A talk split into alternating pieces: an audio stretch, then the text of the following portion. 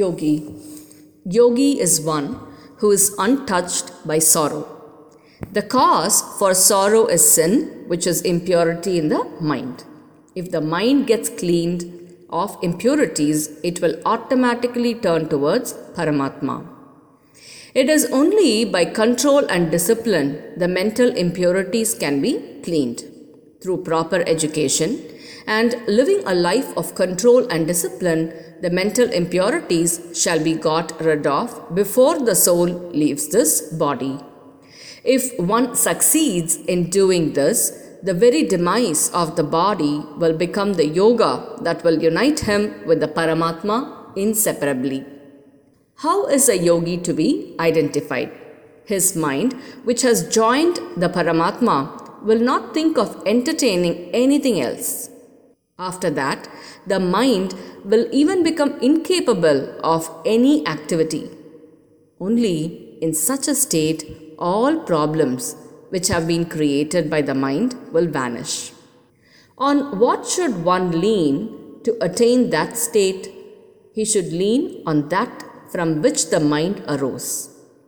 If the mind joins its source, it will get dissolved there. It will become still.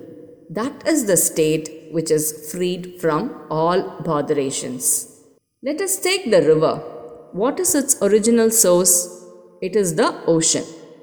It is the water of the ocean that gets vaporized and takes the form of river in another place.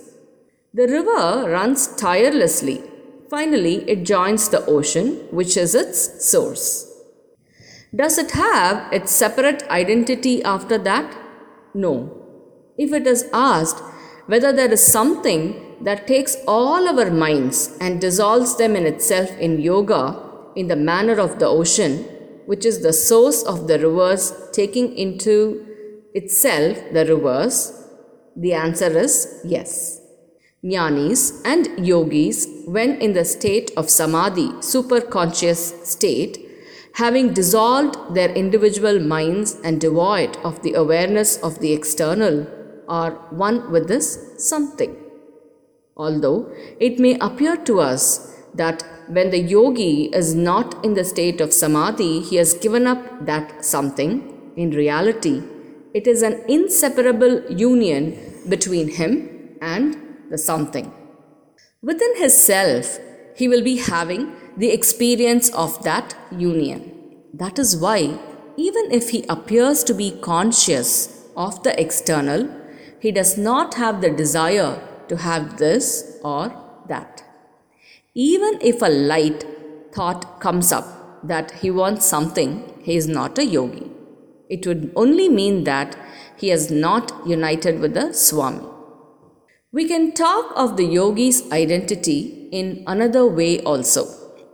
When his mind has become permanently united with Paramatma, it should not react in any manner, shall not weep even if a great sorrow were to occur to him. Instead, if the mind gets disturbed even a bit, it means that he has not united with Paramatma.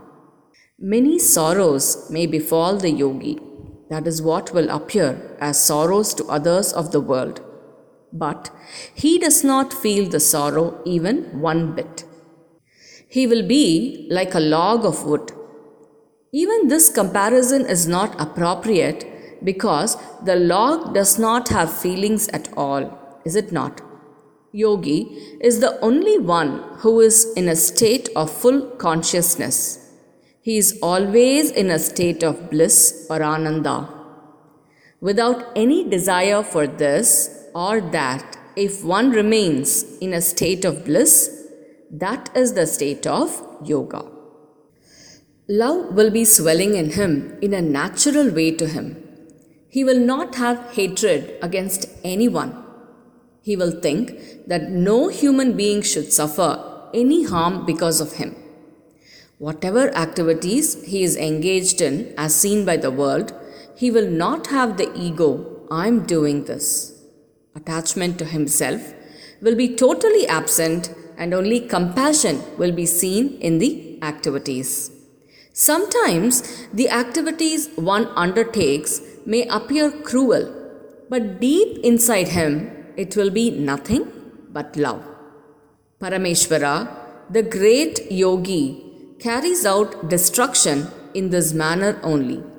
To us, it may look cruel, but he carries out destruction only for the purpose that the jivas, whatever their sins, can become free from karma and be one with himself. It is like giving us sleep and giving us release from sorrows during that period. Even after the fall of this body, he gives some rest. Just as we get up from sleep daily and get into good and bad activities, after the fall of his body, we take some rest and wake up in another body. This wearisome journey, the cycle of births and deaths, should not be. If this body falls, we should not enter another body. We should act towards that end. Discipline, self control, great mercy, love, penance, prayer, yajnas, charity, and all are prescribed to achieve this end. Right from childhood, people should be trained in this way of living. Only if efforts are made to bring up millions of people step by step, somewhere a jnani, a perfect yogi, will come up. The coming up of such a yogi is the gain of entire humanity. Sri Gurubhyo Namaha.